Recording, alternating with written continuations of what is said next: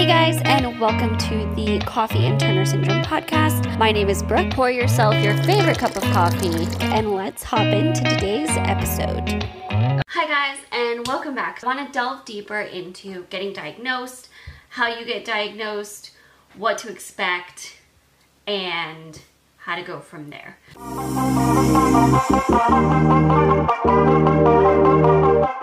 So, if you're interested in those tips, stick around. Okay, so I want to approach the idea of being diagnosed with Turner syndrome in two different ways. There are two very different experiences with being diagnosed that you can have depending on what age you're being diagnosed at. There's a very wide range of ages that a girl or a woman with Turner syndrome is diagnosed, and it can really change your experience of it. Um, it also can either make it more confusing or less confusing, or just have a whole range of emotions tied to it either way. And I want to start by sharing my story of being diagnosed a little bit and then move into prenatal. So, while mom is still pregnant, diagnosing diagnostics, being diagnosed prenatally, prenatal diagnosis. That. And postnatal diagnosis, where you're being diagnosed after birth and as a child or an adult. Because both of those scenarios are possible. And then there's a whole lot of intricate detail to both as well. Okay, so my story really quickly. I was diagnosed prenatally. My mom was still pregnant with me. They found out I had Turner syndrome after the 20 week anatomy scan showed fluid in my chest cavity and in the back of my neck. And that was the red flag for me that made them look closer. At first, they thought I had spina bifida, went to a specialist, and I didn't at all. And then that led them to knowing it was something genetic and doing genetic testing through what's called an amniocentesis. I'll talk about that more in a second. Um, so they got the amniocentesis results back. It was very clear I have Turner syndrome and then they said it was most likely and it looked to them like I had classic Turner syndrome. And just a brief explanation of that. There's two main variations of Turner syndrome. A whole lot of possibilities, but two main ones. And typically two main ones you're going to be classified into to kind of help you understand your case and your diagnosis. So, back up and define Turner syndrome a little bit. Turner syndrome is a genetic condition that affects girls that is in two different forms categorically. One is called classic Turner syndrome, which is what I have. Um, it is where, as you know, girls have two X chromosomes. One X chromosome is completely missing, and every cell impacted is affected in that way. So then you go into mosaic Turner syndrome, which is the other main categorization for Turner syndrome. And that is where the two X chromosomes have the second X chromosome damaged. It's there, it's present in some way, but it's damaged. And that impacts in that way every cell that is impacted. So there's a whole lot of nuance to this. There's a whole lot of details. If you or your child are just being diagnosed with this, I would highly recommend you not stop your research here. Don't overwhelm yourself by any means, but don't stop your research here. Don't stop asking questions. Don't stop looking for answers and I'll explain a little bit more what I mean further on in the video. So, just so you have that understanding, I have a ton of other videos that I've done about what Turner syndrome is and defining it and all of that. I will link a playlist that you can go watch of that whole topic because it can be a really big topic and that I go into much more detail in that. So I'd recommend checking those videos out if you want more on that. Okay, now going to me being diagnosed, I had classic when they tested the amniotic fluid around me during the amniocentesis, which is what an amniocentesis is. And then after I was born, I started seeing an endocrinologist, which is a specialist that specializes in hormones and hormone conditions. So, uh, Turner syndrome girls automatically are put under endocrinology as far as the specialists they need to see. Um, but endocrinologists also can see patients with thyroid issues, diabetes, any range of impact hormones can have, and any hormone impacted condition. Is that? I don't know if that's the right way to say that, but I think you get what I mean. They deal with hormones. So, for us, having a hormone deficiency, that's the specialist we see the most. Again, very nuanced. I'm not going into great detail of that in this video. I will link other videos where I've talked about it. But I saw an endocrinologist and they did the blood testing after I was born to confirm basically everything that the amni- amni- amniocentesis told us. Through the blood work, they did a karyotype where it was confirmed that yes, I did indeed have Turner syndrome and I was classic Turner syndrome. And that was good to have that information confirmed. And we moved forward from there.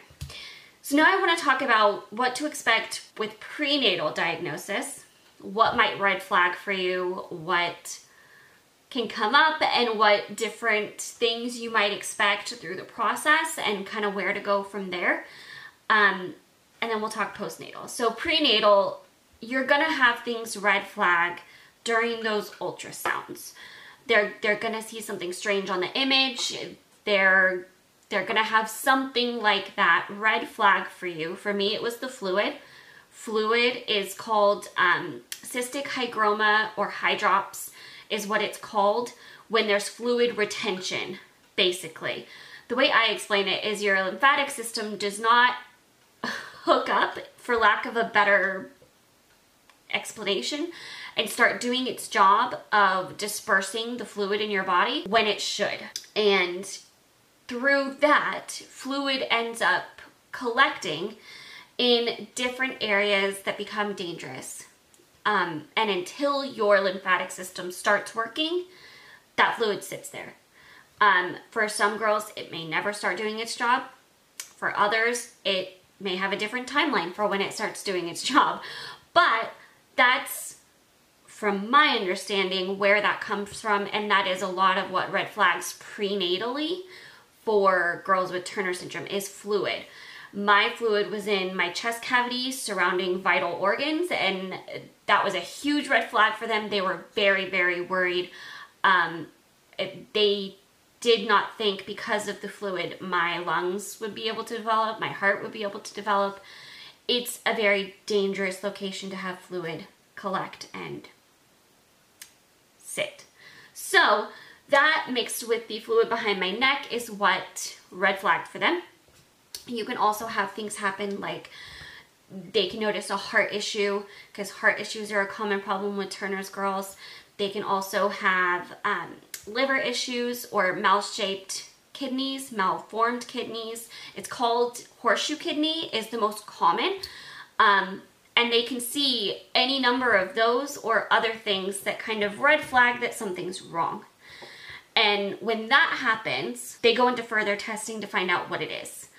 Um, for me, they sent my mom to a brain specialist first because because of the fluid behind my neck, they thought I might have spina bifida. So the brain specialist looked first to confirm that.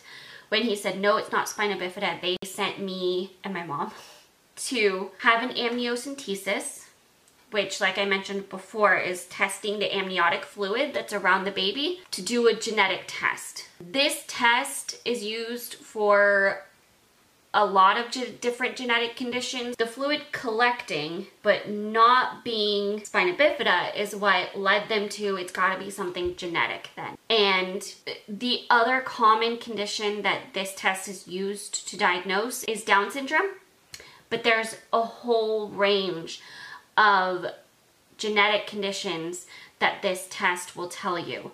So it is kind of just the base genetic testing that you go to when you think it's something genetic.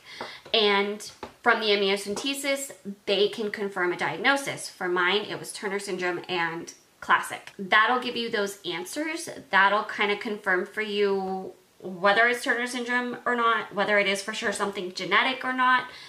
Um, and you can go from there. That is not the end of getting information though. Prenatal diagnosis kind of starts from there because after they confirm the diagnosis, they then have to do further testing. They want to do further ultrasounds to look more detailed at your daughter's specific case. So they're going to want to do ultrasounds to see how her organs are forming. They're going to want to make sure of all of the other scary things that can happen because they want to know where she's at with everything. Is the fluid the only concern? What other concerns might we be able to find um, that we need to pay attention to?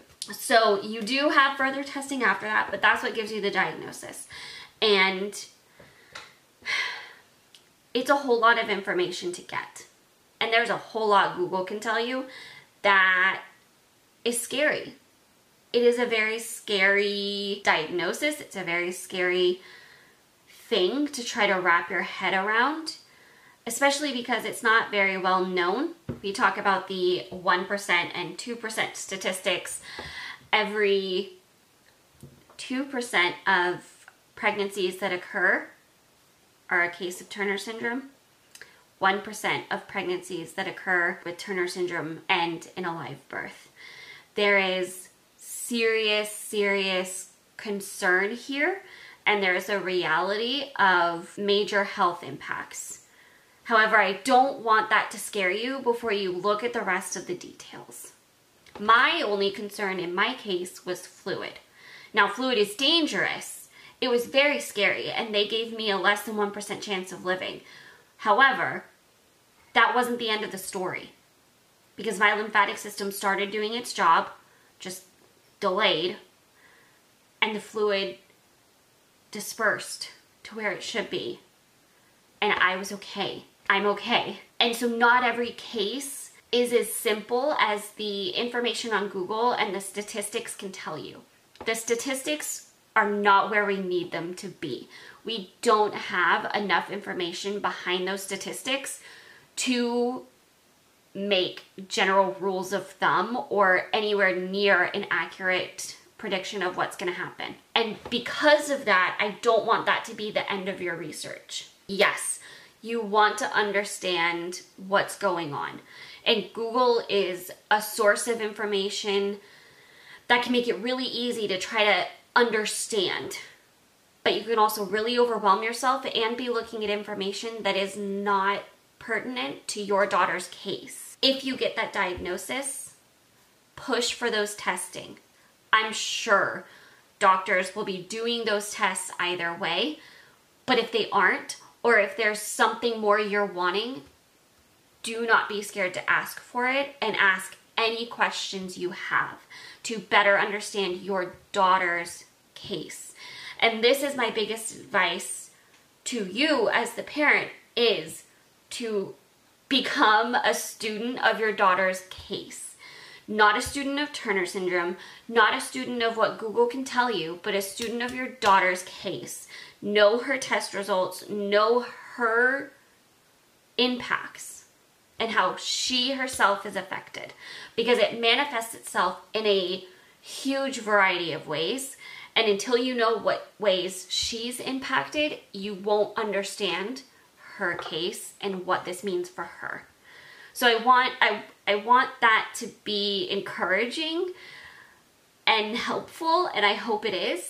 I would apply the same thing to the next subject which is when you are diagnosed as a child or an adult after birth, postnatal. There's going to be different things that red flag depending on the age you're at. For a child, it could be what can be labeled as failure to thrive um, when they're not developing correctly, when they're not growing at the right rate, um, things like that can red flag. Short stature is one of the most common things with Turner syndrome. So when they're not growing at the correct rate they would be expected to grow at, that's one of the biggest red flags for Turners in girls is growth rate. There's a whole lot of other things too, and there's a whole lot of health impacts you want to watch for, but as far as for what might red flag for you and cause you to look further into if they have Turner syndrome, short stature is probably number one what red flags people. Just not growing like they should be in height. Um, the other, a little farther up in age, is delayed puberty and not starting puberty on their own. That is another really big thing. That can also be maybe when you start noticing hearing issues or other things happening in the health complications area. Um, and they can kind of all paint a picture of something more is happening here and we should look into it. And delayed puberty is a huge one. Another jump forward is, um, especially for girls with mosaic Turner syndrome, there is not an insignificant amount of girls with mosaic Turner syndrome that are diagnosed after experiencing infertility. So some women will grow up, get married, and try to start a family and realize they're having issues getting pregnant and they're not sure why. And that's when they end up going to a fertility doctor and doing testing. And that can be a time that the doctor will say, hmm, there's more to this. We should do some testing. And I have heard a few cases where that is how they got diagnosed with mosaic Turner syndrome, and that was the source of their infertility. Now, all of these situations are ones that can look very unique. There's not one way this can go, there's not one answer or one broad sweeping experience you have. Everybody's experience is going to be individual. This being a genetic condition and one that affects such a huge variety of things, you really, really are going to want to just pay attention to your case. And that's why I've said that earlier. And I said that that applies to postnatal as well. Once you have that diagnosis and you know that it's Turner syndrome, that's when you want to shift into really becoming a student of you or your daughter's case and knowing what is going on for you. What specific, unique, personal ways are you or your daughter going to be affected? And what do you need to pay attention to? Because again, Google's going to tell you a whole lot of things. Not all of those are going to be true for you. And I've done videos talking about the list that WebMD and Google gives you. I can link those also. It is very interesting to look at, but I am a major advocate for being careful with using Google too much and being discerning with how to use Google. So that is when you once again are shifting over into knowing your case after you get a diagnosis. And in those ages, when you are getting diagnosed as a child or an adult, they are going to jump straight to that genetic testing through blood work. They're going to do blood work and they're going to create a karyotype is what it's called. And that lets them look at the chromosomal makeup for you and tell you, yes, it's Turner syndrome and it's classic or mosaic or some other unique variation. And that is when you will have your official diagnosis and you'll know for sure what your situation is that karyotype is really important because it gives you more than just, yes, it's Turner syndrome. And that's really helpful. A huge variation in experiences can be expected based off of what your karyotype is. And there's still no way to predict it, but you can kind of get a feel for it. Classic is typically considered the more severe as far as symptoms go. Mosaic is typically considered the less severe as far as symptoms go. That is by no means a rule of thumb or anything that I say is absolute, but that is textbook what you're going to be thinking. And that also tells you where to pay attention to for your impact as far as potential medical things down the road.